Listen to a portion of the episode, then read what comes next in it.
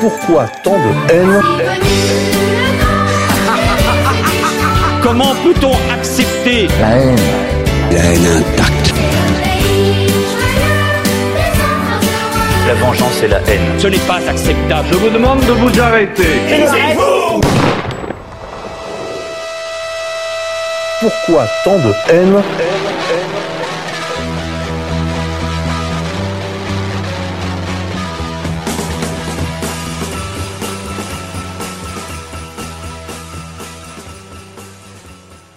Chers amis auditeurs, bonjour, bienvenue pour votre émission des génocides imaginaires, bienvenue pour votre nouveau Pourquoi tant de haine sur les antennes de RFM, la radio en couleur d'égalité et réconciliation.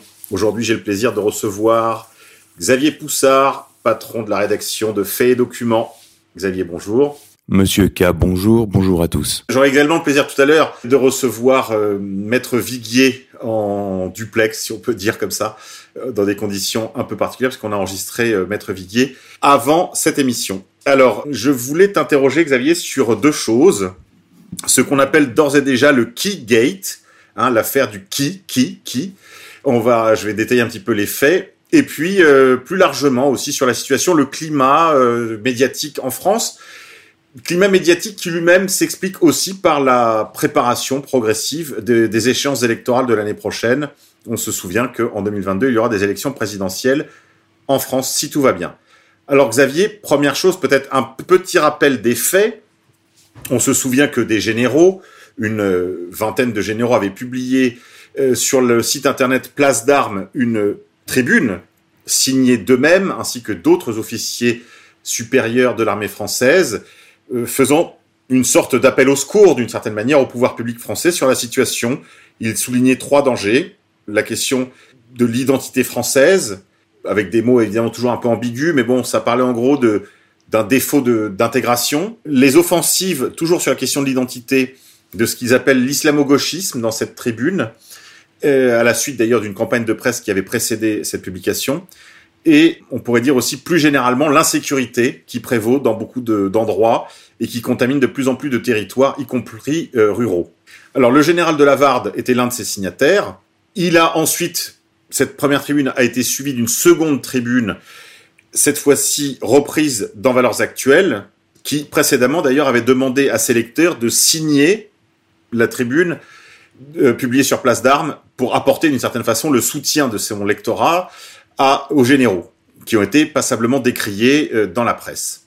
Cette deuxième tribune a été signée, elle, par euh, des officiers d'active cette fois, pas des généraux en retraite, encore que les généraux sont jamais vraiment en retraite, on dit qu'ils sont en deuxième section, des militaires d'active, et euh, cette fois-ci sous le couvert de l'anonymat, évidemment pour éviter les sanctions bien prévisibles, puisque euh, ces militaires, en signant cette seconde tribune, violaient un devoir sacré des militaires qui est le devoir de réserve. Après quoi, il y a eu des suites à cela, d'autres euh, documents ont été publiés, je pense à un autre, une autre tribune signée par quelques officiers, qui était beaucoup plus explicite à mon avis sur le sens général de la situation. On aura peut-être l'occasion d'y revenir en fin d'émission. Quoi qu'il en soit, à la suite de ces publications, le général de Lavarde a été convié à intervenir en duplex de chez lui, comme c'est maintenant devenu une habitude sur beaucoup de canaux télévisés, euh, pour discuter avec les gens présents sur le plateau. Donc euh, principalement, c'était sur le plateau de Morandini, c'était en date du 18 juin dernier. Il y avait euh, Gilles William Goldnadel, mais aussi et surtout Monsieur Posternak, Claude Posternak, qui est euh, patron d'une agence de com. On va peut-être te laisser la parole pour détailler un peu plus sa biographie. Quoi qu'il en soit, pendant cet échange, Monsieur Posternak a voulu revenir sur des écrits antérieurs du général de Lavarde expliquant le contexte dans lequel avait été publiée la tribune, où il parlait du contrôle médiatique. Il parlait du contrôle de la meute médiatique par, bah par qui? Qui? Et c'est ce que voulait savoir Monsieur Posternak en tendant un véritable piège euh, au général euh, de Lavarde. Il, ce qu'il voulait, c'est qu'il prononce les mots magiques, bien sûr, le mot euh, de la communauté que, que vous connaissez bien. euh, le mot euh, de communauté organisée, afin de pouvoir le discréditer tout à fait. Et euh, le général de Lavarde, d'une certaine façon, a à la fois dit les choses et, les a esquivées tout à la fois, puisqu'il a parlé de la communauté que vous connaissez bien, sans jamais aller jusqu'à dire le mot qui tue. Suite à cela, en plus des procédures disciplinaires déjà en cours au ministère des Armées euh, initiées par Madame Parly, il y a un nouveau volet qui s'est donc ajouté après les propos du général de Lavarde.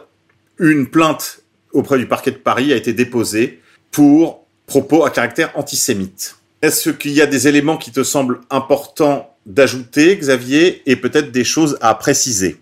Alors déjà, il y a plusieurs éléments. Il y a d'abord le, le, CV du, du, du, général de Lavarde, euh, qui est un CV euh, assez intéressant puisqu'il a eu euh, certaines responsabilités. Il a eu certaines responsabilités et il a très bonne réputation, euh, je dirais, parmi euh, la troupe de ce que j'ai pu entendre. Alors tout ça pourrait mériterait d'être d'être affiné, d'être confirmé. Euh, le deuxième élément, c'est que il a pris un certain nombre de positions, euh, je dirais euh, non alignées, non alignées sur l'atlantisme, non alignées sur le sionisme. Disons qu'il n'est pas dans le politiquement correct euh, en matière de prise de position géopolitique. Et donc ce général de Lavarde euh, participe de euh, militaires qui légitimement euh, d'une opération de communication de militaires qui légitimement pensent que la situation en France est catastrophique, ce que chacun peut observer, c'est-à-dire on, on, on, chacun peut observer un effacement de, de la France sur le plan je dirais, de la politique internationale et un effondrement euh, sur le plan intérieur, puisque la France, euh, tant au niveau de ses infrastructures qu'au niveau individuel, est en proie euh, au pillage, au pillage par le bas, au pillage par le haut, euh, à tous les niveaux. Donc, légitimement, ces militaires euh, prennent la parole et font des tribunes qui sont des, des tribunes, je dirais, qui ratissent large. Ce sont pas des, des tribunes avec des, des, des, choses extrêmement clivantes dedans. Et d'ailleurs, on voit que ces tribunes, dans le cadre de la réalisation de ces tribunes et de la médiatisation de ces tribunes, ces généraux sont encadrés par Gilles William Golnadel, euh, dont nous avons publié euh, un portrait dans Fait et et euh, portrait qui a été repris sur le site d'égalité et réconciliation, qui est pas un portrait sur la personnalité même de, de Gilles William Golnadel, mais sur ce qu'il incarne. C'est-à-dire, il incarne le contrôle de la droite française par les milieux sionistes, ce qui n'était pas quelque chose d'évident, puisque la droite française a cette spécificité de ne pas être alignée euh, de façon systématique sur le sionisme à travers son histoire, bien au contraire. Et donc Gilles William Golnadel, en lien avec euh, avec le Likoud, avec Benjamin Netanyahu, qui vient d'ailleurs de perdre le pouvoir en Israël. Donc ça, c'est des choses, c'est des, des, choses qu'il faut suivre euh, évidemment. A euh, encadré la tribune des généraux en tant qu'avocat, euh, en tant que garant quelque part euh, du pouvoir qui est, est chargé d'encadrer cette tribune exactement comme il, est, il assure la défense de génération identitaire, euh, qui soutient génération identitaire comme la corde soutient le, le pendu. Voilà. Et donc, l'opération des généraux, validée et contrôlée par Gilles William Golnadel, peut euh, commencer médiatiquement. Donc, on voit bien les, le premier relève à l'heure actuelle, et puis ensuite, un premier média qui est euh, Sud Radio avec André Berkoff, donc qui est très proche de Golnadel et qui gère le, le, bureau des pleurs et qui veille à ce que ça ne dérape pas. Il faut se rappeler euh, dans une première mouture de Sud Radio où l'émission n'était pas sous contrôle, euh, ça avait immédiatement dérapé euh, sur l'affaire Strauss-Kahn. Hein, ça avait, quand on dit déraper, il y a qu'un seul facteur qui fait que ça puisse déraper, c'est aujourd'hui la question qui? Et là, ça avait immédiatement dérapé. Donc en fait, euh, André Berkov veille à ce que ça ne dérape pas. C'est ce qu'on appelle euh, l'opposition contrôlée. Donc le général fait sa première euh, télé chez André Berkov, ça se passe bien, et là on monte en gamme en passant sur CNews. Donc il y a la chaîne euh, navire amiral. Le navire amiral du néoconservatisme. Oui, ou, ou, de, en tout cas, de la nouvelle droite, euh, disons euh, un peu plus, qui se présente comme un peu plus radicale que, que la droite recentrée, type Valérie Pécresse. Euh, Xavier Bertrand, etc. C'est-à-dire qui, qui, prétend incarner une vraie droite. Et donc là, il est invité chez Morandini. Alors on, on, on comprend pas bien pourquoi Morandini est encore à la, à la télévision, puisqu'il a des, des problèmes euh, de, de, de, délinquance sexuelle euh, qui, qui, le poursuivent. Mais bon, lui est encore à la télévision et euh, il est et le général est donc reçu pour sa première télévision, qui doit être sa, son intronisation euh, médiatique, puisqu'on peut penser que derrière il fasse d'autres télés qui deviennent un, intervenant régulier, jusqu'à pourquoi pas aller débattre avec Eric Zemmour. Hein. C'est comme ça qu'il faut qu'il faut analyser les choses. Et donc il est face à, à Claude Posternac, qui est euh, un communicant euh, revendiqué. Euh, et qui a été un qui a été très proche, je crois, de Rocard. Il est très proche du, du PS historiquement, donc lui est plutôt de gauche. Hein sur cette chaîne qu'on décrit tellement comme une chaîne de droite, lui est plutôt plutôt de gauche, euh, très proche de Rocard. Il me semble que Rocard est le parrain de sa fille ou quelque chose comme ça. Il est il a il est propriétaire de d'un château qui où il fabrique de l'armagnac. Hein. Il est il y a comme ça une une prétention de la, la, terre qui ne ment pas.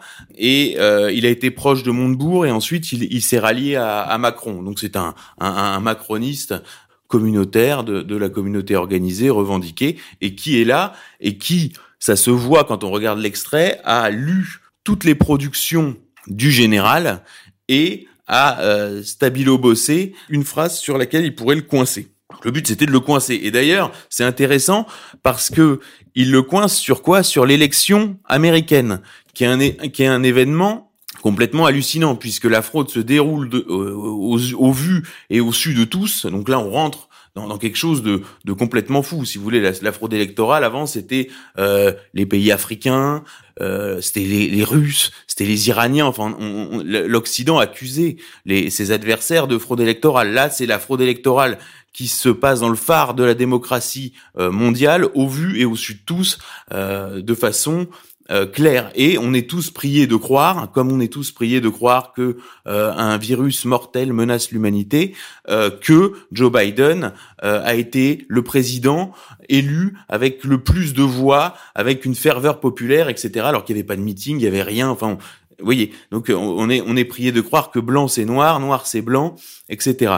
Et donc ce général a écrit ça en disant ça a été manipulé, c'est un coup d'État médiatique qui a été mené par les médias dont, on sait qui les dirige. Qui les dirige. Et là, le, le, Claude Posternac donc fait son rôle de, de flic pour le forcer à, à déraper et à le sortir du jeu. Vous voyez? Donc c'était le premier test grandeur nature pour Delavarde et, euh, et il a été sorti. On peut peut-être revenir un tout petit peu sur le profil de ce Posternac, parce qu'il est en effet patron d'une agence de communication, mais il est aussi, tu l'as dit, un rocardien rallié à Macron. Il est également très proche, il a, dans, entre ces deux moments de sa vie politique, il a été aussi très proche de ce qu'on appelle le printemps républicain, qui est une espèce de courant qui s'était organisé, on va dire, autour de Manuel Valls, qui avait pour, probablement pour projet de porter Manuel Valls à la présidence de la République, et qui est véritablement, on pourrait dire, le péristyle de la loge, de tout ce qu'il y a de plus illuminé, de tout ce qu'il y a de gauche liquideuse euh, du monde ouvrier. Il se réclame en fait de l'héritage du liquidateur de la commune euh, Adolphe Thiers. Ils sont ultra laïcards. Ils ont des professeurs d'université qui écrivent pour eux, je pense par exemple à Monsieur Bouvet, qui euh, valide en fait la possibilité d'une, disons, d'une gauche islamophobe, ou en tout cas islamo-critique, voire islamo-paranoïaque. C'est pas tout à fait ça, le printemps républicain tu fais bien de souligner le rôle de, de Laurent Bouvet et euh, je peux en parler tranquillement parce que j'avais j'avais discuté avec un dignitaire maçonnique et on, on, arrive à en parler parler enfin Bouvet vient dans la discussion un peu par hasard et il me dit il m'en parle en me disant de te remettre à tous. Et là je dois avouer que j'étais euh, sidéré. Et donc du coup je me suis intéressé à ce Bouvet qu'on avait retrouvé avec déjà euh, Clavreul le préfet euh, Gilles Clavreul Diamantis au sein de la, de la DILCRA qui était euh, qui est la, la, la, la pompe à, à subvention euh, pour euh, pour les associations antiracistes qui regroupe en fait qui qui qui institutionnalise en fait le, les ligues de vertu quoi. C'est une institutionnalisation des ligues de vertu pour faire pour faire très court. Et donc euh, ce Bouvet a théorisé euh, ce qu'il appelle je crois la tenaille identitaire. D'accord? Qui est qu'en fait la gauche qu'on appelle laïque et républicaine quand on est de gauche et à, droite traditionnellement on appelait ça euh, république judéo-maçonnique et à gauche on appelait ça la gauche laïque et républicaine voilà. Et euh, doit désormais se battre sur deux fronts non plus seulement contre l'extrême droite et euh, le catholicisme mais aussi contre l'islamisme et l'indigénisme ce qu'ils vont appeler l'islamo-gauchisme Et donc cette stratégie va se cristalliser donc autour de la personnalité de, de Manuel Valls, avec évidemment donc Laurent Bouvet en idéologue et euh, des relais comme Gilles Clavreul. Et surtout, tout ça va tourner autour, je dirais, du comité laïcité République, c'est-à-dire en fait la, la, la, la, version profane de la loge République du Grand Orient de France, qui est une, qui est une loge assez importante, avec en arrière-plan idéologique aussi euh, Elisabeth Badinter, donc qui est aussi patronne de Publicis, c'est-à-dire que là, on a, on a un vrai réseau euh, d'influence, et puis l'American Jewish Committee, qui est un, qui est un lobby euh, sioniste. Et donc, en fait, toute cette, cette machine-là qu'on va appeler le printemps républicain va s'effondrer, je dirais, sur euh, le fait que déjà, on peut pas se battre sur deux fronts, c'est trop compliqué. C'est-à-dire la République, si elle doit combattre à la fois l'islamisme et l'extrême droite, ça devient, ça devient, enfin, frontalement en tout cas, ça devient compliqué. C'est ce qu'ils font avec Macron, mais ils le font de façon plus subtile. Alors ensuite, pour revenir, euh, pour faire un peu de la généalogie de ce truc-là dont on parle beaucoup, parce que les gens comprennent pas euh, exactement de quoi on parle, l'islamo-gauchisme, etc.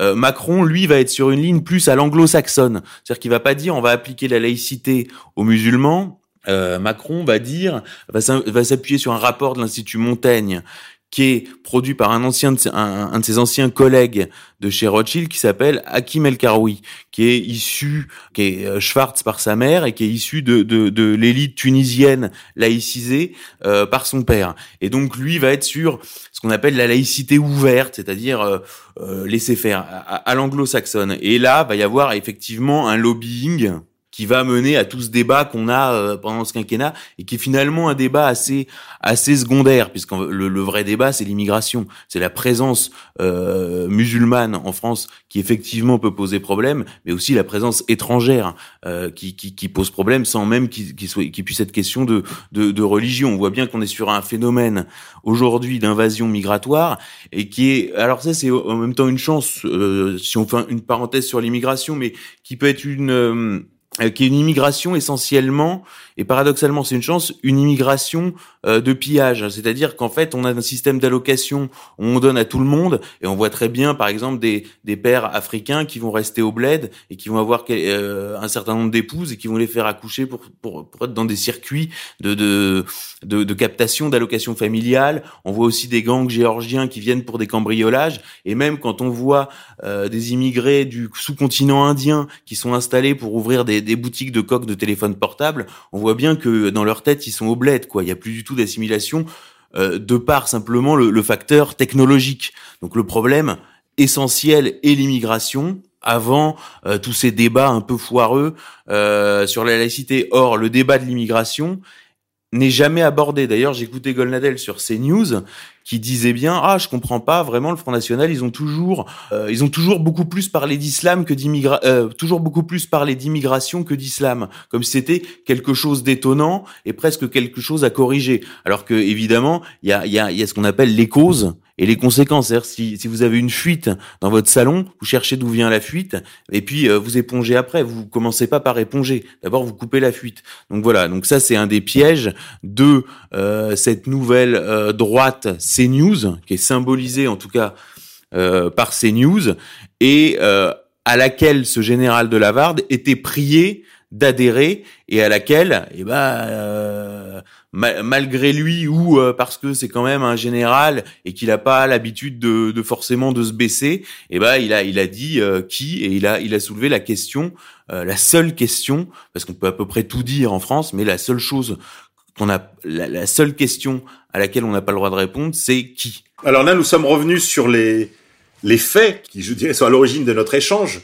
Cette présence sur le plateau de Morandini de Monsieur Posternac, l'allocution du général de Lavarde, l'interview à distance du général de Lavarde dans son salon. Point intéressant quand même l'attitude de Morandini. Il a coupé, il a dit on coupe le général. C'est-à-dire qu'il a fait mettre un terme à la communication électronique d'une manière, pour reprendre ces termes, hallucinante. C'est-à-dire qu'on n'a même pas laissé le général s'expliquer. Euh, je pense qu'il y a une quinzaine d'années, une vingtaine d'années, l'échange aurait peut-être été à son terme. Qu'est-ce qu'on peut penser de cela aussi, euh, Xavier?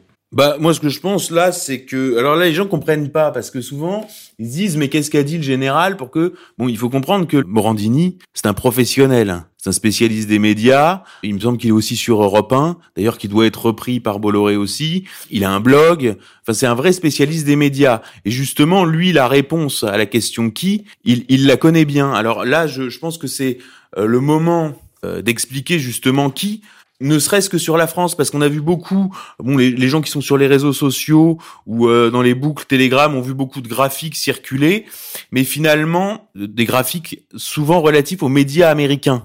Donc c'est le qui américain, euh, euh, CNN, euh, Fox News, etc. Bah, tous les réseaux à trois lettres, hein. ABC, CBS, NBC. Et alors j'ai un, un, un, de mes correspondants qui, à partir des, des travaux de faits et documents, m'a juste produit une liste c'est juste une liste de personnalités travaillant dans les médias français, hein. on dit rien d'autre, mais qui répond en, partie à la question qui. C'est-à-dire que si le général euh, de Lavarde avait voulu répondre à la question qui, on va se faire une idée de, la réponse qu'il aurait pu apporter. Alors je, commence, c'est court, hein. on a trié, on n'a pas tout mis. Donc Vincent Bolloré, actionnaire majoritaire de CNews. Serge Nedjar, directeur général de CNews. Jean-Pierre Elkabach, conseiller de l'actionnaire majoritaire de CNews. Patrick Drahi, propriétaire de BFM TV. Alain Veil, actionnaire majoritaire, président et directeur de la publication de l'Express. Arthur Dreyfus, président directeur général d'Altis Media. Marc-Olivier Fogiel, directeur général de BFM TV. Fabien Namias,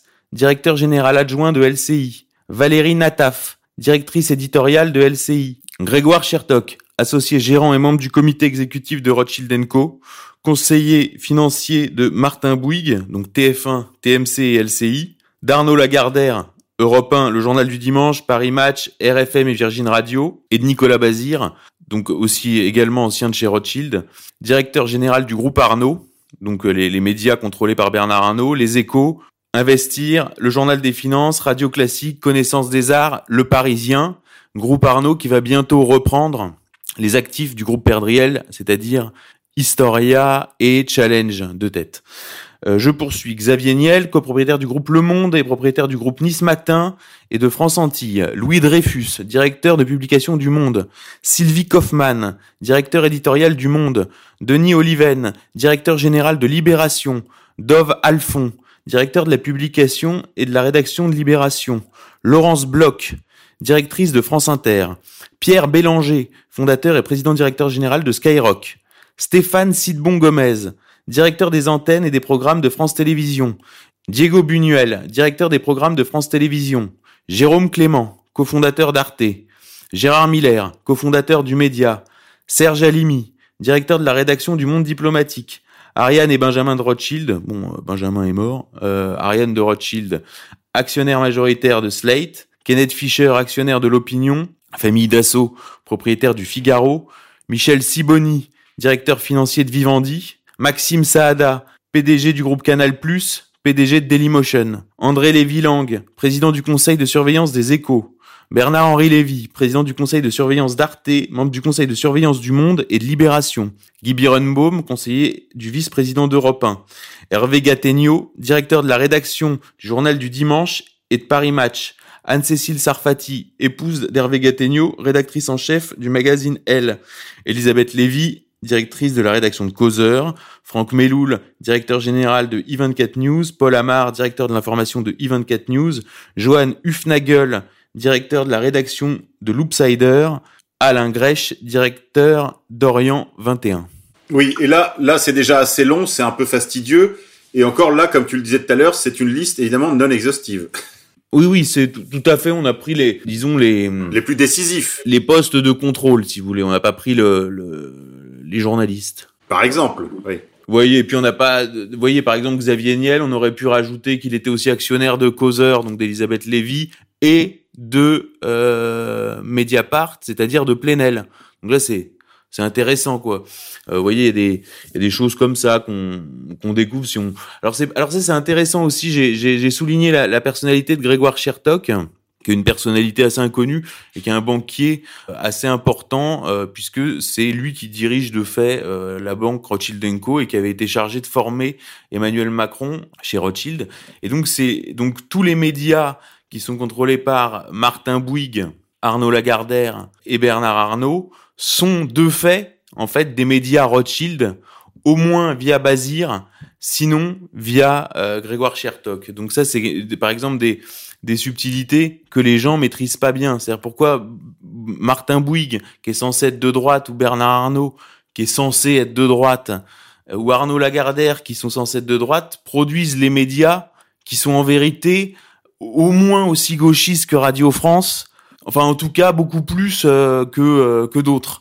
Et vous voyez, on voit très bien les programmations de TF1, les programmations euh, de d'Europe 1. Bon, Europe 1, c'est en train de changer. Alors précisément parce que est en train de se constituer donc ce groupe de Bolloré. Alors qu'on pourrait, qu'on peut euh, analyser sur différents niveaux. Il y a différents niveaux. Il y a un niveau macro, un niveau micro. D'abord, vous comprendre que déjà tout ce monde-là euh, vit au même endroit.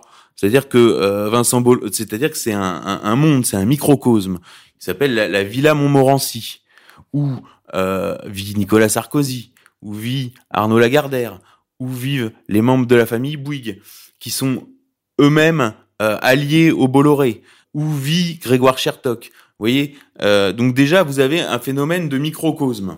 Vous voyez, c'est le même monde. Ensuite, vous avez un, problème de rancœur personnelle, qui est personnel et à la fois plus complexe, qui est une fâcherie, je dirais, entre Vincent Bolloré et Emmanuel Macron sur la question africaine. Parce que euh, Vincent Bolloré, c'est pas quelqu'un qui est autopropulsé, c'est un produit euh, de ce qu'on appelle l'état profond français. Euh, c'est-à-dire qu'il y, y, a deux boosters, si vous voulez, pour être le, le, le, le monsieur, euh, le représentant, un des, un des, plus grands représentants de la France-Afrique. Vous pouvez pas être euh, ça sans appui à très haut niveau. Et donc on voit bien les boosters dans, dans sa carrière que sont euh, la reprise euh, de la banque Rivo, on voit très donc euh, lié à, à, toute la droite française, au service de renseignement, on voit l'appui du groupe Edmond Rothschild dans sa carrière, etc. Et Vincent Bolloré incarne les intérêts traditionnels, je dirais, de la France en Afrique. Or Macron, lui, est sur un agenda, je dirais, euh, de type Soros. Il faut savoir que l'Afrique est un, un, un terrain de, de, lutte entre toutes les puissances. Et effectivement, euh, je dirais que les, les, les, puissances, les Américains euh, via Soros et les Israéliens s'opposent violemment euh, aux Français en Afrique. Oui, on peut prendre peut-être pour un petit peu donner de la chair à ce que tu es en train de nous expliquer, Xavier, le cas du Rwanda. C'est-à-dire que au Rwanda, les intérêts français habituels, anciens de la France-Afrique sont plutôt en soutien de l'armée française qui a été accusée à tort de crimes de génocide ou de complicité de crimes de génocide au Rwanda dans les années 90 pendant le génocide de 94, le double génocide de 94 pour être plus précis, qui s'est d'ailleurs poursuivi au Congo voisin, puisqu'en fait c'est ça la clé de toute l'affaire de 94 au Rwanda. Là, il y a un micmac israélo-américano-anglo-onusien d'un côté contre la France, c'est ce qu'on appelle des guerres par procuration. Et en fait, le, la France a été naïve. Et puis, euh, faut bien dire, il y a, y a, des, il y a des, la, France est un pays extrêmement perméable à l'influence étrangère, y compris au sein de sa haute administration et y compris au sein de ses médias. Donc, ça devient très compliqué de défendre les intérêts français quand on est dans la haute administration ou quand on est dans les médias, puisque tout est infiltré. Euh, voyez. Et donc, euh, c'est très simple sur le sur le Rwanda. Mais euh, Patrick Mbeko l'a écrit, Paul Baril écrit avant lui. Enfin, tous les gens qui sont sérieux sur la question du Rwanda savent qu'il s'agit d'une guerre par procuration, d'une manipulation euh, dans laquelle la France s'est fait avoir, tout simplement. Et là, euh, on voit bien que Macron, sur euh, sur le rapport là, a, a, donné en partie. Alors c'est toujours du en même temps, mais dans les faits, il a donné raison à la partie adverse. et donc Védrine, c'est un peu insurgé. On voit. oui, il, il s'est rendu d'ailleurs à Kigali. On se, on se souvient qu'il a fait un voyage au Rwanda il y a pas très longtemps. Et lors de ce voyage, justement, il a il a concédé à la partie rwandaise, alors qu'en réalité, là, on parle de proxy, donc en fait, il a concédé la partie israélo-américaine. On peut dire que c'est une, une, défaite en race campagne, une, une capitulation en race campagne, après 25 ans de fâcherie avec Kigali, et on voit bien les, les, réseaux, les réseaux qui sont sur le Rwanda, les réseaux qui sont sur le Rwanda en France, c'est euh, parfaitement incarné par Raphaël Glucksmann. Il n'y a, a, pas besoin de dire tellement plus. Donc c'est les réseaux euh, Soros israéliens avec euh, et d'ailleurs Védrine au bout d'un moment Védrine est passé, s'est fait piéger sur Thinkerview. D'ailleurs Thinkerview a, bien montré en, en piégeant Védrine là-dessus qui ils étaient. Et au bout d'un moment Védrine a dit mais pourquoi la France ouvre ses archives et pas les Américains, les Anglais et les Israéliens? Voilà, il avait tout dit. Donc euh, voilà, donc une fois de plus, euh, Macron a planté la France parce que Macron est sur un, agenda mondialiste en Afrique qui n'est pas l'agenda euh, français, et donc Bolloré est fâché avec lui, et en plus Macron s'appuie plus sur Bolloré, s'appuie sur un autre type dont on fera la biographie dans, dans Fait Document parce que c'est un type assez intéressant qui s'appelle Thierry Déo, qui est un Martiniquais et euh, qu'un un, un, dignitaire de la GLNF, hein, donc qui contrôle euh, Meridiam, qui vient de, qui, qui, se positionne clairement sur le marché de l'eau en France, et puis euh, qui se positionne pour euh, pour prendre vraiment la place de de Bolloré en Afrique quoi. C'est son c'est son ambition affichée. Et lui donc Thierry Déo donc qui est un réseauteur a déjà été coopté à la trilatérale. Enfin vraiment on le fait monter dans les instances mondialistes pour bien signifier que Bolloré doit laisser sa place euh, exactement comme au Gabon, les réseaux corses traditionnels euh, du Gabon sont aujourd'hui euh, remis en question par des réseaux parfaitement incarnés par Yari Velbaz et, et, David Salama, qui sont les réseaux de, de la cour du roi du Maroc. Vous voyez? Donc sur, tout, sur tous les plans, en fait, non seulement euh, chez nous, nous sommes euh, en, en, en, voie d'effondrement, et, euh, et à l'extérieur, on est complètement avec des élites, des élites qui jouent systématiquement contre nous. Et donc Bolloré, certainement à un niveau individuel, se dit qu'en créant ce groupe de médias, il va pouvoir concurrencer ou en tout cas faire de l'anti-macronisme. Oui, parce qu'on revient à notre Villa Montmorency, c'est de ça dont on parlait. tu disais qu'ils sont tous voisins. Et puisque tu vois par exemple sur alors donc, donc du coup il part sur euh, le nouveau clivage politique. Donc je reviendrai sur le nouveau clivage politique, mais euh, je signale que par exemple tu vois euh, quand il reprend le groupe Canal alors il y a un côté jouissif parce qu'en fait il met dehors euh, toute la gauche en fait des années 90-2000, c'est-à-dire ce qu'on a appelé l'esprit canal, qui était un truc hyper hyper irritant si tu veux. Tu vois, la, gauche canal, quoi. C'est-à-dire la, matrice, tu vois, du, du bobo arrogant, qui est en plus un beauf, quoi. Parce que tu, sais, c'est le match du PSG, le porno. Enfin, tu vois, c'est, c'est en fait de, de vendre la soupe euh, bobo au beauf. Enfin, tu vois, un truc euh, assez cauchemardesque, en fait. Tu vois, canal, c'est un truc assez cauchemardesque, quoi. Et donc, en fait, lui, il arrive, il liquide ça. Tu vois, donc, euh, voilà. Mais, tu vois, par exemple, Hardisson, qui lui s'était clairement positionné en invitant Golnadel, en invitant Zemmour, euh, tu vois, sur un, un, un comment dirais-je, en, en, vendant un créneau qui serait un Hanouna chic. Tu vois, c'est-à-dire il s'était positionné là-dessus, sur un Hanouna chic, Hanouna CSP+, euh, etc. Et ben lui s'est fait virer et il s'est pas fait. Alors au début on lui dit mais vous êtes fait virer par Bolloré. Alors il disait je me suis fait virer par Bolloré puis il a fini par craquer. Et dans le Parisien, il a fait une interview où il a dit euh, bon euh, voilà celui qui m'a qui m'a viré, euh, je sais même pas qui c'est. C'est un mec qui s'appelle Siboni et donc c'est le, le, fameux. Alors on, l'a identifié là. Oui, le fameux Michel Siboni, donc qui est le cos killer de Bolloré. Hein, le fameux cos killer et comme à, l'époque au Monde, euh, quand il y avait eu la reprise par par Niel, il y avait eu euh, un, un qui s'appelait Bokobza. C'était pareil, le type il arrivait, il, il, virait les mecs. Et donc il faut bien comprendre aussi que les gens dans les, qui travaillent dans les médias, euh, surtout qu'en plus le journalisme est quand même en voie d'effondrement euh, terminal, eux savent tous qui est qui. Hein, parce que eux, ils savent qu'ils sont virés par Siboni, ils savent qu'ils sont virés par Bokobza, ils savent qui sont euh, les chefs d'édition, etc., qui contrôlent, quels sujets sont interdits, etc. Donc on vit comme ça dans une chape de plomb. On vit dans une chape de plomb euh, d'hypocrisie. Donc il y a, cette concurrence, il y a cette fâcherie personnelle entre Macron et Bolloré, ce qui explique la constitution de ce pôle de médias autour de Bolloré, autour de Canal+, avec euh, bien, sûr CNews, etc. On a, bien compris. D'ailleurs, je pourrais te donner des anecdotes sur des petits canards euh, catholiques à tirage confidentiel qui ont été également repris par le groupe Bolloré et qui vont dans la même direction, qui sont en fait là, on pourrait dire le deuxième marché pour recruter les, les journalistes un petit peu cathoréaques j'ai quelques noms qui viennent à l'esprit, euh, Guilbon, Eugénie Bastier, etc. Bon. Donc, mais tu, nous disais, ils habitent tous à la Villa Montmorency. On est dans un microcosme.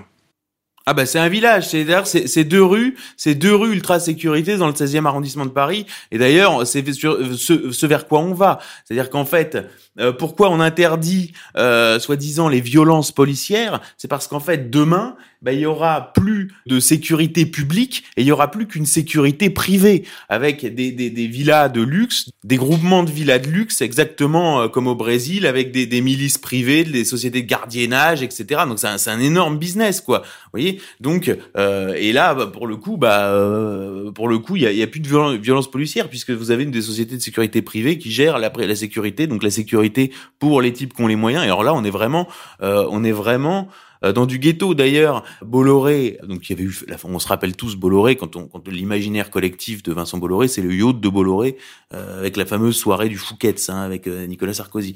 Et donc c'est Nicolas Sarkozy qui allait voir la ville à Montmorency, allait voir Bolloré et il lui a dit, bah écoute, je vais te, je vais je vais t'organiser un, on va faire une médiation avec Macron.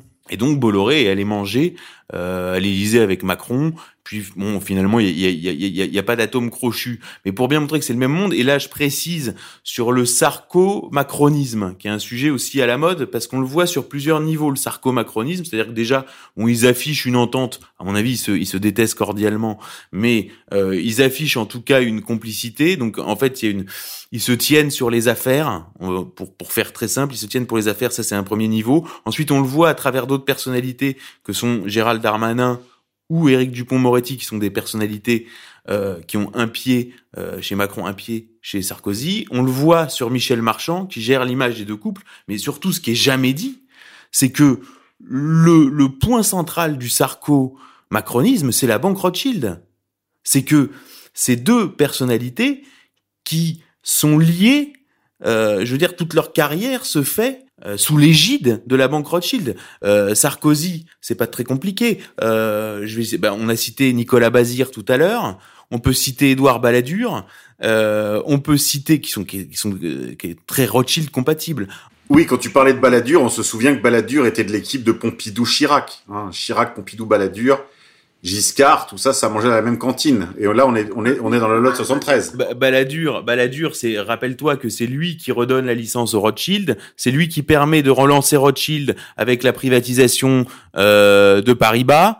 Euh, tu vois, c'est ça, c'est ça qu'il y a derrière. On se rappelle, il y a Minck aussi dans l'entourage qui fait le lien entre Sarkozy et Macron, et qui était au, au, au Comex, qui est un, un, un, des hommes de, de David de Rothschild, euh, François Pérol, qui euh, était associé gérant chez Rothschild, euh, qui a fait les navettes systématiquement entre les cabinets de Nicolas Sarkozy et euh, la banque Rothschild, jusqu'à l'Élysée. D'ailleurs, quand François Hollande quitte l'Élysée, celui qui reprend le bureau de François Pérol, c'est Emmanuel Macron qui vient de la banque Rothschild. Si tu veux, t'es dans ce, t'es dans ce chassé croisé. Et si tu veux, euh, le, vraiment, ce qui caractérise, et ça c'est le grand non-dit, Hein euh, tu peux tu peux parler de tout, mais ce qui caractérise le euh, macrono-sarkozisme, euh, ce qui surdétermine, c'est l'influence de la banque Rothschild. Euh, donc voilà, ça c'est pour euh, pour faire une parenthèse et pour revenir sur Bolloré, puisqu'on en était à Bolloré et à la constitution du groupe Bolloré et à la nouvelle donne politique en France qu'il faut vraiment intégrer. Alors tout à l'heure, euh, Xavier, tu as effleuré la notion de nouveau clivage politique. On va se quitter là-dessus. Je crois que c'est le, le, morceau de bravoure là pour nos auditeurs. Ben non, mais je, je voulais aborder ça parce que je pense que c'est euh, à la fois central. Euh, c'est ce que tous les, les, insiders, si on veut, euh, ont dans la tête et qui, encore une fois, euh, est le grand non-dit. Et on est quand même, euh, si on est au micro de RFM, c'est pour dire. Euh, bah qui? Qui qui voilà, qui qui qui Alors qu'est-ce que la gauche, qu'est-ce que la droite en France? Sans faire de de grandes thèses sur ce que c'est que la gauche, que c'est que la droite, c'est comment le pouvoir, le pouvoir qui qui a grimpé au 19e siècle, puisque les notions de droite et de gauche sont très très récentes. Hein, le, le, pouvoir qui s'est mis en place au 19e siècle, parfaitement décrit par Balzac, par Tousnel, puis par Drummond, le marquis de Morès, etc. Hein, le pouvoir qui, euh, ce pouvoir qui s'est mis en place au 19e siècle a défini le clivage gauche-droite. Et le clivage gauche-droite s'est cristallisé sur l'affaire Dreyfus. Hein les Dreyfusards sont de gauche, les anti-Dreyfusards sont de droite. Et donc le nouveau pouvoir qui disait la gauche vous êtes avec nous, la droite vous êtes contre nous. Oui, c'est d'ailleurs le sujet du livre très important de Simon Epstein, un paradoxe français sur le bah, sur ces chassés croisés au moment de la guerre, par exemple, entre les anciens Dreyfusards devenus collabos, anciens Dreyfusards de gauche devenus collaborationnistes à Paris, et anti-Dreyfusards de droite, catholique, monarchiste, antisémite, qui, eux, ont rallié le général de Gaulle. On, on va y revenir, parce que là, on m'objectera, euh, mais le général de Gaulle, euh, Debré, etc., était de droite. Or, là, je vais quand même, j'ai entendu quelque chose qui m'a sidéré, que j'ai vraiment pris comme un, un, un aveu. Hein Euh, c'est une émission qui s'appelle Le Nouvel Esprit Public, que moi j'écoute, parce que c'est une émission où- où les intervenants sont tous membres du siècle et pour la moitié sont euh, membres de la trilatérale. Et donc, si tu veux, quand tu écoutes l'émission, euh, d'abord c'est de très bon niveau, et ensuite ça donne une idée euh, de ce qui se dit dans ces cénacles. Alors après c'est des audiences un peu confidentielles et j'aime bien. Et donc là c'était une émission où intervenaient euh, donc deux, deux acteurs, donc un de gauche et un de droite.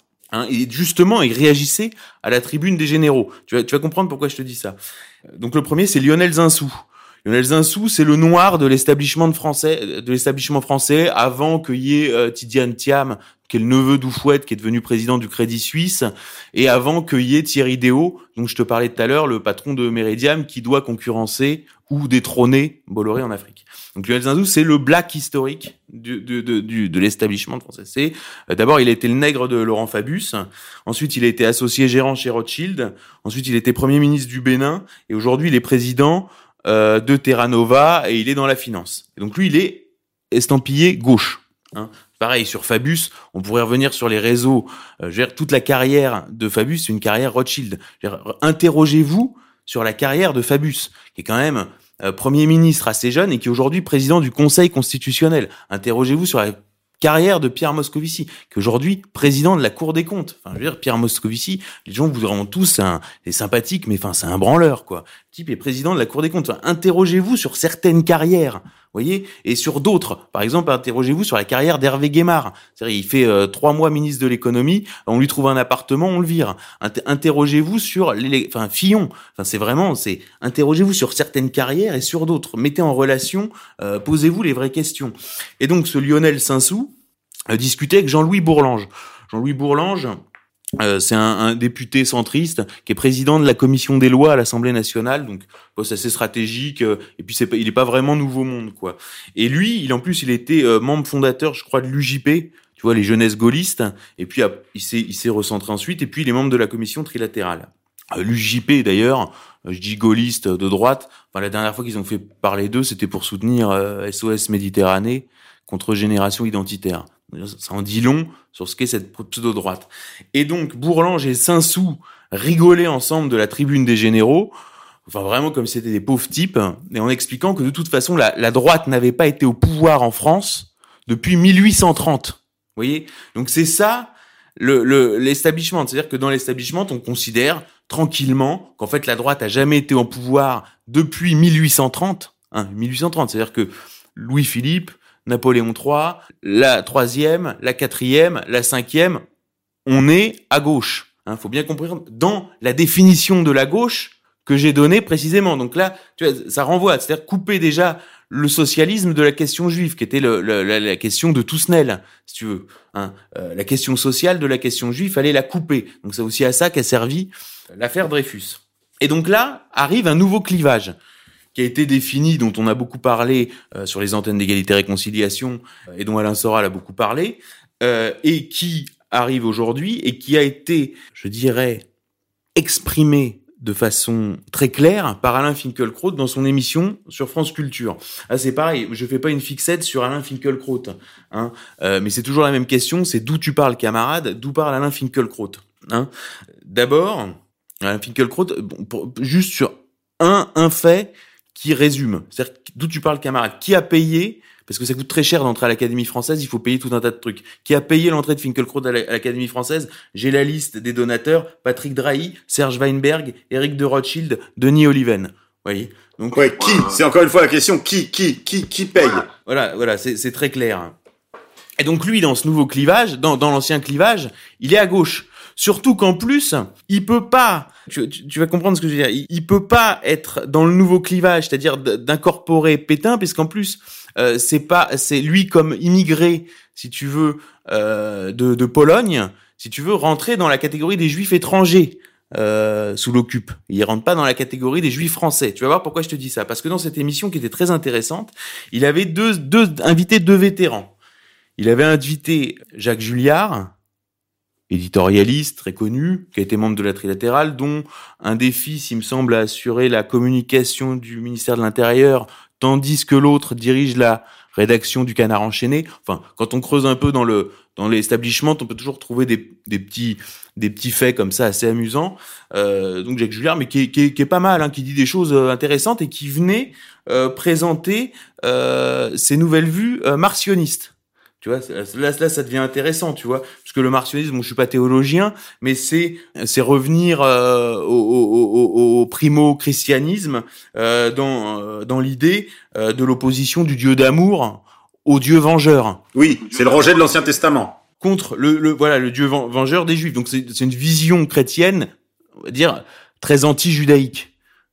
Et ça faisait spammer euh, Alain Finkielkraut euh, les sorties sur le, le martionnisme, le néo-martionnisme de euh, Julliard. Et était invité également euh, Pierre Nora. Alors Pierre Nora, les gens savent pas qui c'est. Et Pierre Nora, bon, il a 90 ans maintenant. Euh, il a passé le flambeau à son neveu euh, qui s'appelle euh, Olivier, donc qui est le fils de Simon. Simon Nora, qui était le, le parrain de la haute fonction publique en France euh, pendant euh, 30 ans, et, euh, et Pierre Nora, qui est aujourd'hui en couple avec Anne Sinclair, était le parrain de l'édition en France. C'est-à-dire qu'en fait, si vous voulez, la rive gauche, c'est l'édition, la culture. Donc le parrain, c'est Pierre Nora. Et puis la rive droite, c'est les affaires. Euh, et le parrain, c'est David de Rothschild. C'est assez simple. Hein. Paris, c'est un village. Faut pas euh, partir dans des choses très très compliquées. Vous voyez, la rive gauche euh, pour euh, la tête et la rive droite pour le portefeuille. Vous voyez. Donc c'est c'est c'est pas c'est pas plus compliqué que ça. Et donc Pierre Nora euh, est le parrain de, de, de- du, du monde comme ça, euh, intellectuel en France, quoi, un magistère comme ça.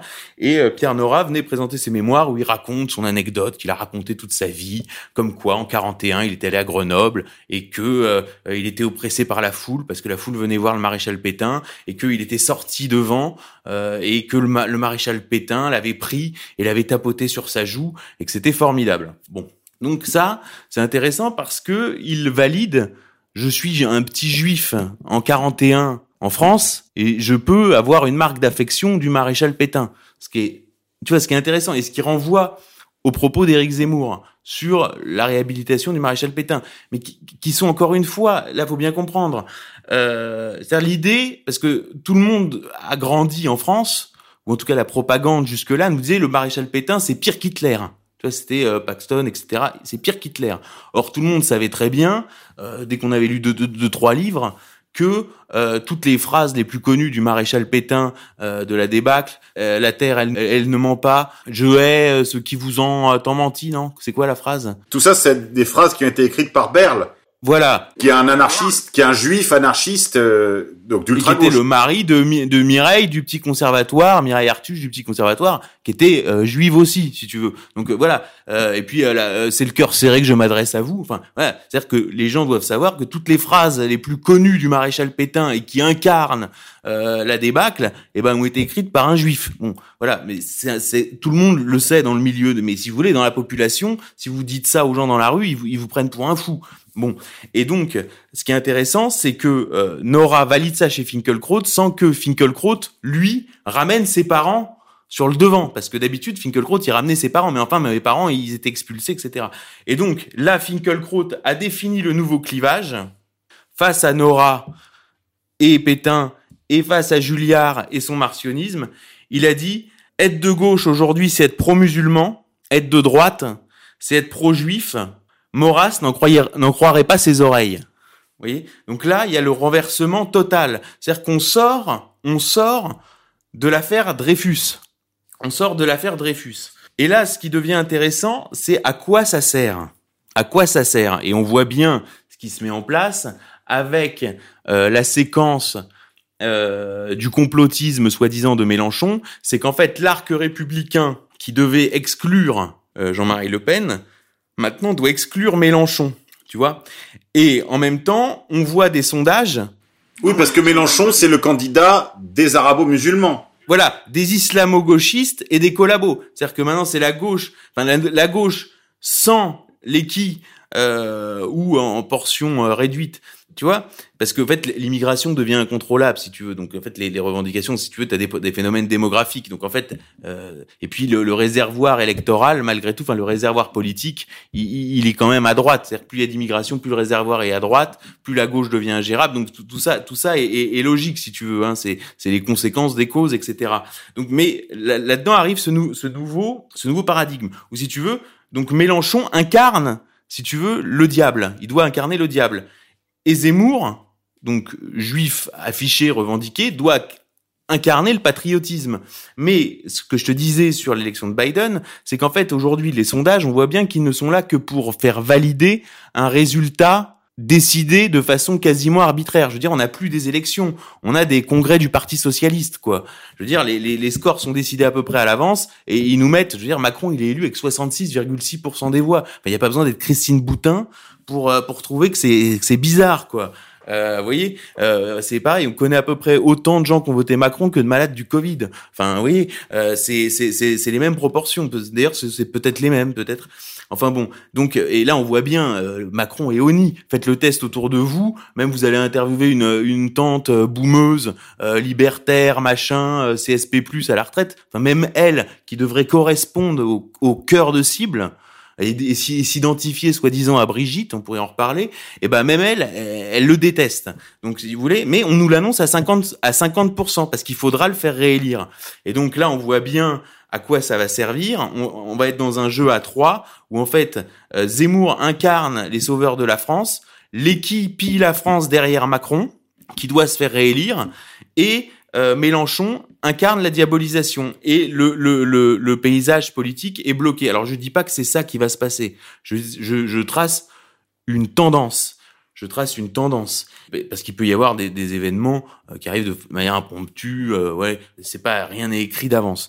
Alors là-dessus, euh, il y a un, un, un fait intéressant, c'est Marine Le Pen. Parce que Marine Le Pen, en fait, elle a rien compris parce qu'en fait, la, la politique c'est un théâtre, si tu veux. C'est, d'ailleurs, c'était l'expression de Jean-Marie Le Pen. Jean-Marie Le Pen disait le grand orchestre. Ce qui veut bien dire ce que ça veut dire. C'est-à-dire que chacun joue sa partition. Chacun joue sa partition et ça fait un, un, un produit, euh, une harmonie. Tu vois, c'est harmonieux. Donc, si tu veux, c'est l'expression de Jean-Marie Le Pen. Il disait le grand orchestre. Et Jean-Marie Le Pen, d'ailleurs, c'est intéressant parce que lui, son rôle, dans le grand orchestre, sa partition, c'était de jouer euh, le diable. C'était le rôle qui lui avait été assigné et, et il le jouait. C'est-à-dire qu'il validait, euh, si tu veux, l'alliance contre nature entre les et les musulmans, qui est une alliance, enfin, d'une certaine manière contre nature. Ce que tu veux dire, c'est qu'il permettait aux de gauche de dire aux Arabes, venez avec nous, constituer un bloc de gouvernement à gauche. Pas un bloc de gouvernement, parce que ils, ont jamais fait rentrer au gouvernement. Il s'agit de tenir la rue. Il s'agit de tenir la rue.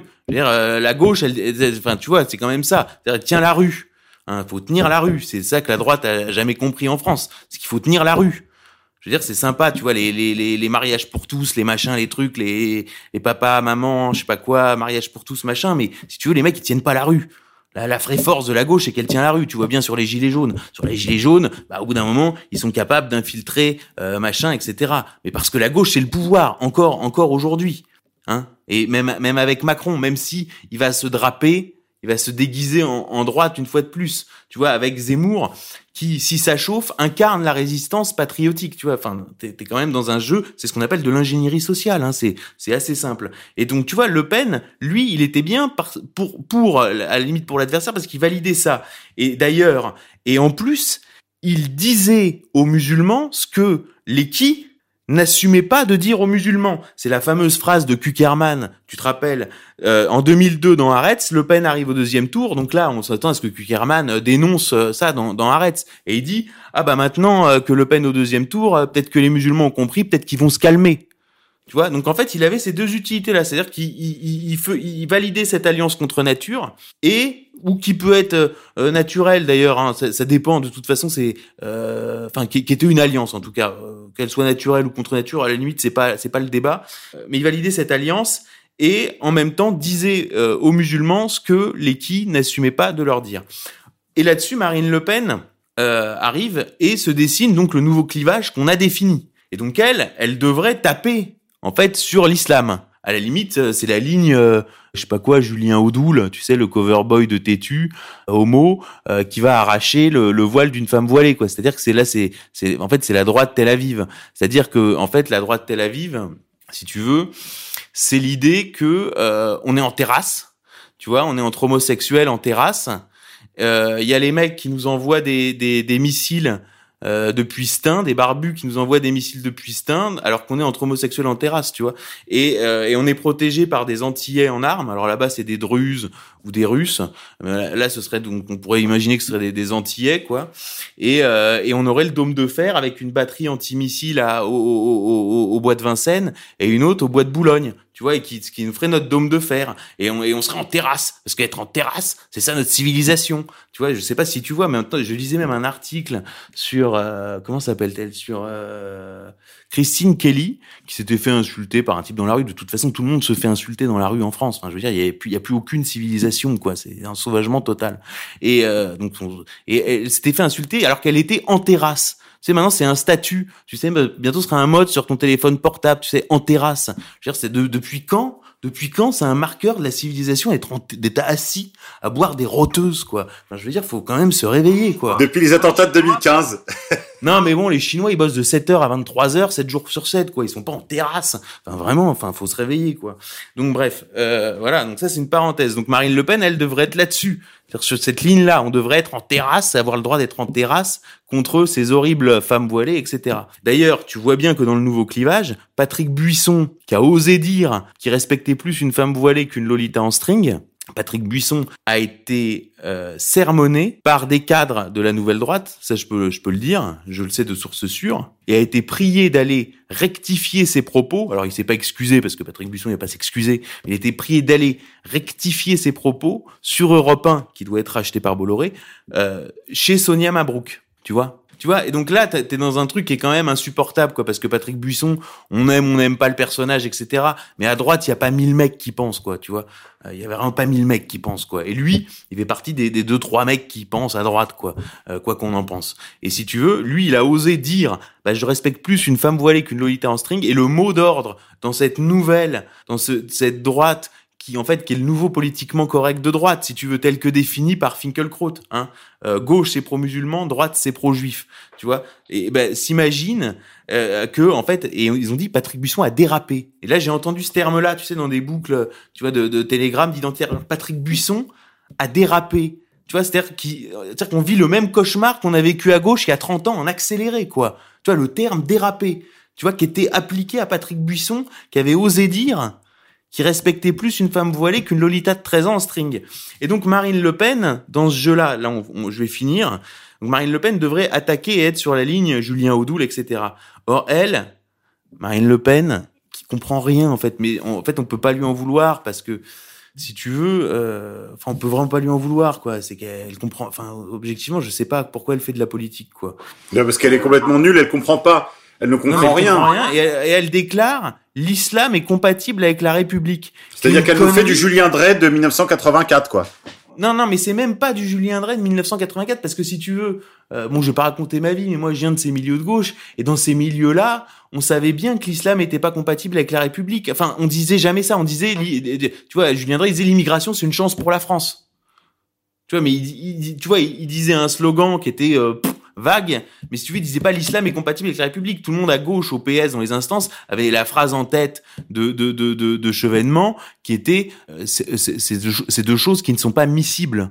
Tu vois, c'est-à-dire miscible, c'est un terme que tu utilises pour l'huile et l'eau. C'est-à-dire tu secoues et euh, ça, ça, ça- jamais ça se mélange.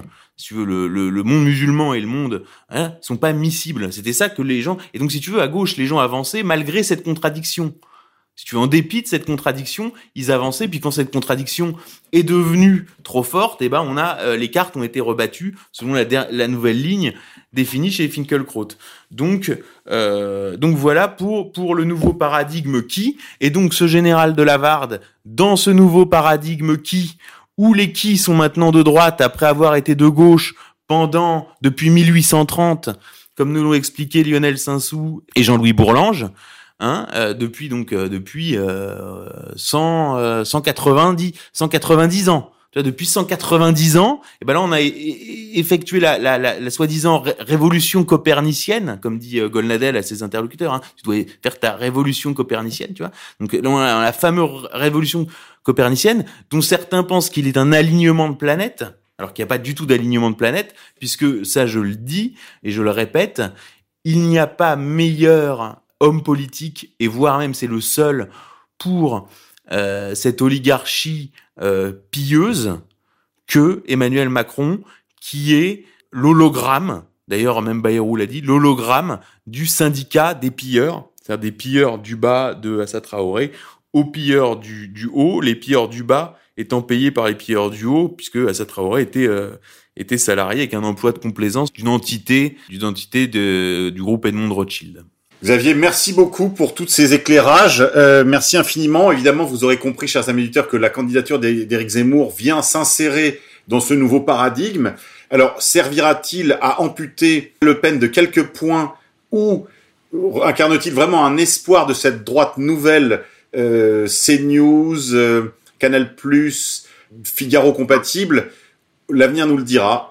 Tiens, je vais te dire un truc aussi, un dernier truc. Je suis désolé de compléter, mais en plus, alors là, par exemple, c'est un, autre, euh, c'est un autre aspect. C'est-à-dire, il est bon temps de dire que Marine Le Pen est de gauche. Il est bon ton de dire que Marine Le Pen est de gauche. Or, malheureusement, Marine Le Pen, je dois le dire, elle est pas de gauche. Marine Le Pen est d'extrême droite. C'est-à-dire qu'elle est d'extrême droite, pas au sens idéologique, mais au sens mental. C'est-à-dire que c'est une spécificité de l'extrême droite en France. C'est pas le cas dans d'autres pays. Euh, par exemple, en Italie, euh, l'extrême droite, soi-disant, c'est-à-dire le fascisme, est assimilé à un mouvement qui a à peu près tout construit en Italie. C'est-à-dire quand vous allez en Italie, tout ce qui marche a été construit par le fascisme. Donc ça, personne peut en faire euh, l'économie. Les routes, euh, les, les, bâtiments, tout ce qui marche a été, euh, hérité de Mussolini. En France, l'extrême droite, c'est pas ça. L'extrême droite, c'est le syndic des perdants. C'est-à-dire, en fait, c'est la gauche qui a toujours avancé et sur la route, elle a laissé des perdants. Elle a laissé des perdants au fur et à mesure et ces perdants, ce sont, euh, on fait une sorte de syndicat euh, qu'on appelle l'extrême droite. Et en fait, Marine Le Pen, ce qui est intéressant dans sa démarche, et là où c'est une démarche profondément d'extrême droite, c'est qu'elle cherche la défaite. C'est-à-dire qu'elle elle fait tout pour réunir les conditions de la défaite. Et en ça, moi, je le maintiens, Marine Le Pen n'est pas de gauche, elle est d'extrême droite. Et ça, je pense que c'est un sujet euh, que je lance et qui, qui est intéressant à méditer parce que c'est pas les catégories. Moi, je j'aime pas beaucoup les, les, les, catégories et puis bon, les catégories sont faites pour être brisées et, redéfinies. Et, et, et, je pense que cette catégorie d'extrême droite, je dirais comme euh, comme tournure mentale. Euh, de, de, chercher les conditions de la défaite euh, mérite d'être euh, réfléchi. Merci Xavier. Pourquoi tant de haine? Maître Viguier, bonjour. Alors, j'ai déjà rappelé les faits tout à l'heure. Euh, nous allons partir tout à fait in medias res. Je crois quand même que nous avons assisté sur le plan politico-médiatique à un tournant. Ça a été un épisode qui a été probablement pour beaucoup de normistes, beaucoup de gens euh, normaux, votre chère maman, la mienne, celle de ceux qui nous écoutent, de beaucoup de gens qui ont assisté à cette scène parce qu'elle a été massivement diffusée évidemment sur les canaux hertziens à la télévision, mais également sur les réseaux sociaux, très massivement. Elle a occupé même euh, la, pole position pendant quelques heures des tendances euh, sur des réseaux comme Twitter, en langue française, hein, bien sûr. Et euh, je crois que ça a été quand même un appel au réveil sur cette situation de répression de, des pensées, des paroles, des opinions, des expressions. J'avais commencé là, le, quasiment dans les, les, heures qui ont suivi le, le moment où, où, Alain Soral m'a chargé de, de, sa défense. Je me souviens que j'avais fait euh, répondu à une interview et j'avais euh, émis l'hypothèse euh, que la lutte contre l'antisémitisme euh, relève euh, non pas du droit, hein, mais d'un domaine qu'on pourrait dire méta-juridique. Et, et, je crois que c'est ça, c'est de ça qu'il s'agit. Et il y a un bras de fer constant d'ailleurs entre euh, euh, les associations qui, qui, qui dont l'objet est de lutter contre l'antisémitisme, hein, euh, les, les, procureurs, les parquets qui sont euh, souvent aiguillonnés par ces associations, c'est leur rôle. Et de l'autre de l'autre côté, si vous voulez, des avocats, les avocats de la défense, et bien souvent aussi les magistrats Hein. Euh, on a vu aussi que ça pouvait monter très haut, puisque par exemple dans l'affaire Mireille Knoll, on a vu que d'un côté, euh, euh, le bras de fer pouvait monter jusqu'à opposer le président d'Israël, que, l'on ne voit jamais, dont on ignore même l'existence, hein, qui est quasiment comme le Dieu caché, hein, et qui d'un seul coup est sorti des nuées pour adresser un courrier au président français pour lui demander de rétablir les choses, de rétablir l'ordre, parce qu'il y avait eu un manquement de la part des magistrats du siège inférieur et supérieur, c'est-à-dire de la Cour de cassation, dans euh, la lutte contre l'antisémitisme. C'est-à-dire que dès que on rentre dans la lutte contre l'antisémitisme, je pense que euh, il y, a, y, a, un effort qui est fait par ces associations pour euh, sortir du droit. Hein. On est, je vous dis, on est dans le méta juridique. Alors, ça n'empêche qu'effectivement, euh, toute une série euh, euh, d'armes sont utilisées qui sont dans les codes. Alors, il faut avoir une vision globale. Hein. le terrorisme fait partie de, de cet arsenal. Hein. J'ai un, un client là qui, qui, a des idées qu'il revendique. Hein. Il se revendique national-socialiste et il est actuellement incarcéré en détention provisoire sur la base le terrorisme, c'est une, c'est une infraction extrêmement vague. Euh, vous êtes, on peut vous considérer que vous êtes, Monsieur K, un terroriste, hein, comme on peut me considérer moi comme un terroriste. Ça ne veut rien dire le terrorisme. Et quand en plus votre terrorisme rentre non pas dans le cadre euh, de meurtre, d'actes, même de préparation de quoi que ce soit, mais de l'association de malfaiteurs, qui elle-même est une infraction extrêmement floue, qui à l'origine est faite pour lutter contre la mafia, vous comprenez que l'association de malfaiteurs dans le cadre d'une entreprise terroriste, c'est un filet qui permet d'attraper n'importe qui. Bon. Et le terrorisme qui consiste à déstabiliser l'ordre public, bah, c'est tout à fait adapté pour lutter contre l'antisémitisme. Et là, j'ai ce client qui actuellement, donc, est, c'est, il est, c'est un habitant du Bas-Rhin, euh, c'est une affaire dont il a été question, hein, et il est en prison pour cette raison-là. C'est-à-dire, il n'a strictement rien fait, rien. Mais on soupçonne parce que vous êtes en détention provisoire sur des soupçons. Parce que la détention provisoire, c'est là pour mener une enquête. Bon. Donc on a donc tout ce compartiment du terrorisme. On a tout le compartiment des crimes contre l'humanité, mais ça qui concerne plutôt les dirigeants. Hein, c'est ça, c'est quand vous êtes ministre, euh, président, euh, euh, policier. là, vous êtes toujours menacé de, de l'accusation d'être un criminel contre l'humanité. Et puis, vous avez les propos tout le chapitre des propos, euh, dont l'apologie de terrorisme est dans le code de pénal, mais dans le, dans le droit de la presse, malheureusement pour les associations, c'est encore dans le droit de la presse, vous avez toute une série d'infractions, injures, diffamation, euh, provocation, avec une déclination spéciale, parce que la provocation n'est pas la simple provocation, c'est la provocation à la haine, à la discrimination et à la violence. Bon. Mais alors il faut faire attention, au fait que, dans le cadre de la lutte contre l'antisémitisme, ces infractions sont déclinées spécialement et qu'elles sont également interprétées particulièrement. C'est-à-dire qu'en en fait, les choses deviennent floues. Et la loi a changé récemment, d'ailleurs, même en matière de presse, le juge peut passer d'une infraction à l'autre, ce qui peut pas en règle générale, hein, en droit commun. Mais là, vous êtes poursuivi pour injure, euh, on va vous condamner pour diffamation, c'est pas grave. C'est-à-dire qu'il ne s'agit pas de chipoter. Il ne s'agit pas de faire de la casuistique. L'affaire est trop grave. Il s'agit de partir en chasse contre des gens qui sont soupçonnés d'antisémitisme. Et alors, si en plus, par malheur, euh, ils ne se repentent pas, c'est-à-dire s'ils n'ont pas la bonne attitude, je dirais c'est la jurisprudence Chalençon, vous voyez, ça c'est bien. Voilà, voilà comment il faut agir. Si vous n'agissez pas comme ça, vous avez toute chance d'être condamné sur des bases extrêmement floues. Parce que là, j'en viens au fin fond de mon propos, ce qui réunit toutes ces infractions. Et là, là, j'appelle à l'aide euh, les gens qui ont fait de la philosophie, qui sont connaisseurs en histoire de la philosophie. Parce qu'il y a vraiment quelque chose à, creuser sur ce concept qui est utilisé par le, par le droit, qui est euh, d'avoir visé une personne ou un groupe de personnes à raison de son appartenance ou de son, sa non-appartenance à une ethnie, une religion, une race euh, particulière, déterminée, ou à raison de son origine. C'est la formule magique utilisée dans la loi qui est employé pour pour dire que par votre injure, par votre, par votre diffamation, bref, par vos propos, vous avez porté atteinte. Alors voilà, c'est là le saut, c'est là que j'en appelle aux philosophes pour nous aider. Vous avez atteint, porté atteinte à l'ensemble de la communauté juive. Mais quand on dit l'ensemble, c'est l'ensemble. C'est-à-dire quand vous, quand vous vous attaquez à un juif, par exemple, vous vous attaquez à Atali. En réalité, ce qu'on va décrypter, c'est que derrière Atali, ce que vous visez dans Atali, c'est sa judéité, et à travers lui, c'est le symbole qui représente l'ensemble de la communauté juive. Vous comprenez? Et donc, en fait, vous, vous, vous touchez tous les juifs, depuis l'origine des temps jusqu'à nos jours, de sorte que chaque juif particulier se sent atteint et, victime de votre agression. Voilà. Bon, ça c'est ça c'est quelque chose que je suis en train de travailler parce que, comme euh, vous le savez peut-être, je je suis en train de préparer un un guide du militant.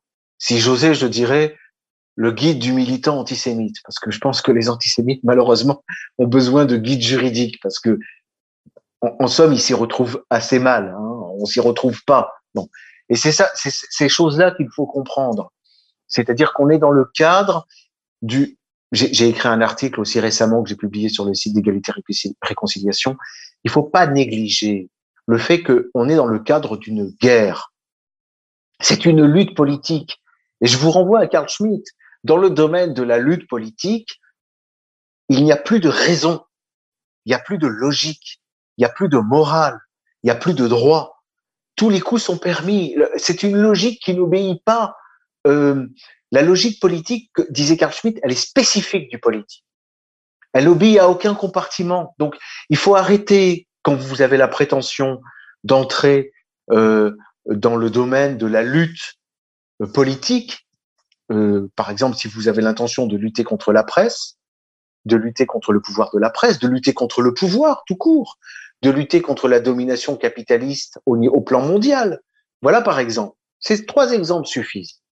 Parce que immédiatement, comme on sait que derrière la presse, l'antisémite voit le juif, comme on sait que derrière le capitalisme, comme derrière le bolchevisme d'ailleurs, l'antisémite voit le juif, que derrière le pouvoir, il voit le juif, forcément vous allez vous heurter à euh, l'accusation hein, d'être un antisémite. Et vous allez vous heurter, vous allez rentrer dans des filets hein, dont il va être difficile de vous dépêtrer.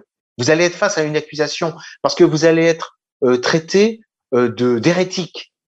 Et je le répète, de terroriste, euh, et puis d'ailleurs aussi également de malade mental, parce que ça fait partie. Hein. Dans l'arsenal, vous avez également et alors ça, c'est le plus imparable d'ailleurs. Hein. C'est l'hospitalisation. Il faut y penser. Hein. Ça fait partie des, des armes. C'est-à-dire que si vous avez le malheur d'être dans une phase, parce que ça peut arriver à tout le monde, hein, d'être dans un moment de déséquilibre, d'ailleurs qui peut être provoqué aussi par des médicaments hein, ou par la prise de drogue ou d'alcool, hein, eh bien là, vous êtes, vous courez un grave danger, parce que parce que dans, les armes employées, vous avez l'arme de la loi, c'est-à-dire l'incarcération, euh, l'arrestation, la garde à vue, le placement en détention provisoire. Vous avez l'arme de la médecine, c'est-à-dire le placement, euh, l'hospitalisation d'office. Et puis il y a un troisième degré dont il faut parler, qui risque d'être adopté dans notre pays au nom de la lutte contre l'islam. C'est ça qui est fantastique. C'est que les nationalistes seront les premiers à applaudir à ce genre de mesures alors qu'ils en seront les premières victimes, c'est le placement dans des camps de détention sur la base du fichier S, par exemple. Vous voyez, ça c'est quelque chose qui est réclamé. Pouvoir placer en camp de rétention euh, les fichiers S. Oui, c'est réclamé, c'est réclamé par les leaders de, du, du, nationalisme en bois, du nationalisme civique, comme euh, Malika Le Pen. C'est réclamé par des gens comme euh, Dupont-Aignan une des folles du souverainisme. Enfin voilà, c'est réclamé en fait par toute la droite à compter de, enfin dès qu'on quitte l'UMP LR. il faut, il faut, oui, oui, encore une fois, pardon de, de vous couper. Hein, cet arsenal, euh, il est, il est, il est destiné. En réalité, il est moins destiné euh, à un soi-disant danger musulman, à laquelle moi je, auquel moi je crois pas hein, personnellement, hein, qu'en réalité qu'à la fibre nationale qui pourrait se réveiller en France. Bon, le danger musulman, il faut pas, il faut arrêter euh, le danger musulman, il était en Syrie. Il était en Syrie quand Bachar el-Assad a dû faire face à des hordes de, de, de, de, de djihadistes payés, drogués par, par euh, le Qatar, par l'Arabie saoudite et en sous-main derrière par les États-Unis, par la France, par l'Angleterre et par Israël. Voilà, voilà le vrai danger euh, musulman qui a existé. Mais pour le reste, euh, excusez-moi si je peux ajouter un mot personnel, euh, l'islam est plutôt euh, dans, en matière de mœurs, en, en matière d'organisation de la famille en France, en matière de rectitude morale, c'est plutôt un recours, c'est plutôt un secours, y compris pour les Français. Et d'ailleurs, je note peut-être que c'est pas tellement votre génération, mais moi j'ai connu une époque où la plupart des vrais nationalistes français avaient recours effectivement à la conversion à l'islam parce que pour eux c'était la seule planche de salut qu'ils pouvaient envisager. Voilà. Ben voilà. Si vous voulez je, ne veux pas me pencher encore une fois sur un dossier que je ne connais pas et dont j'ai pas à connaître. Je peux vous parler des dossiers que je connais. Je peux vous parler de des aventures de Forisson. Hein. Je peux vous parler de Soral. Je peux vous parler de de Denis Lang, hein, qui est ce client qui m'a autorisé à parler de son cas, hein, qui est ce national-socialiste qui a été arrêté euh, de manière d'ailleurs d'une violence absolument extrême. Hein, parce que comment est-ce que vous avez vu le film Brésil hein, avec cette, euh, cette arrestation qui est due à une erreur de papier où vous avez des, des, des Robocop. Ben, c'est comme ça que ça se passe dans la réalité. C'est-à-dire les types, je ne sais pas si c'est de l'entraînement, si c'est de l'amusement ou s'ils croient vraiment à une mission, mais alors vous avez des hommes casqués, armés, avec des enfants, des enfants, hein, et là c'est des vrais enfants, hein, entre 5 et 6 ans, qui sont dans leur lit braqués avec des hommes armés, avec des lampes torches, Hein. Euh, vous avez des, des grands-mères qui sont bousculées euh, sur un canapé. Euh, vous avez un homme qui, qui est encagoulé, qui a qui, qui est attrapé, mis en camisole, qui est emmené.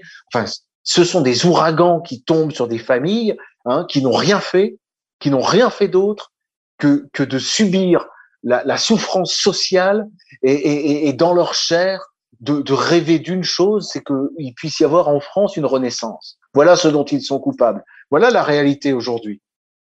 Voilà la réalité. Ça, ça, je peux en parler, ça. Vous nous donnerez, maître, euh, les détails où on puisse aider votre client, Monsieur Lang, à traverser cette terrible épreuve. Merci beaucoup. Ben, j'avais proposé, j'avais proposé de donner son, son adresse. Je l'ai donné sur mon sur mon fil Twitter, étant donné qu'évidemment la personne qui va écrire à Denis Lang, va forcément, son courrier va passer par un juge d'instruction et son nom va figurer dans les fichiers de la DGSI. Ça, il faut, il faut, il faut le savoir. Hein.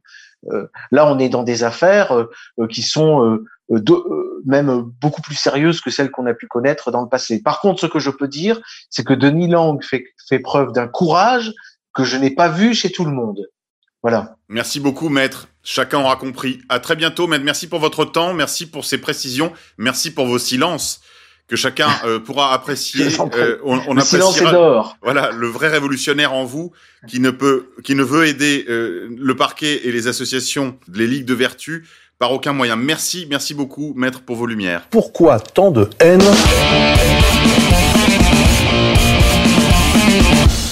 Bah, Xavier, Maître Viguier, merci beaucoup pour votre temps, merci pour vos éclairages.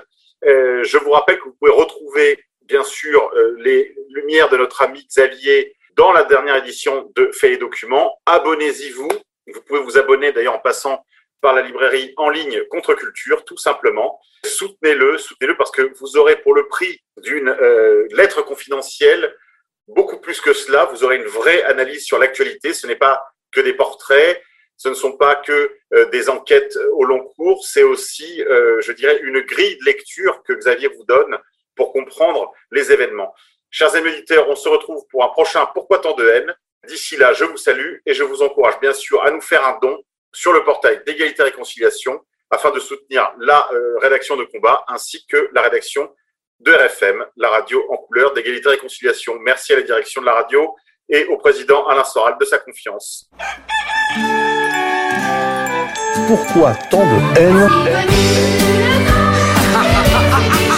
Comment peut-on accepter La haine. La haine intacte. La vengeance et la haine. Ce n'est pas acceptable. Je vous demande de vous arrêter. Pourquoi tant de haine?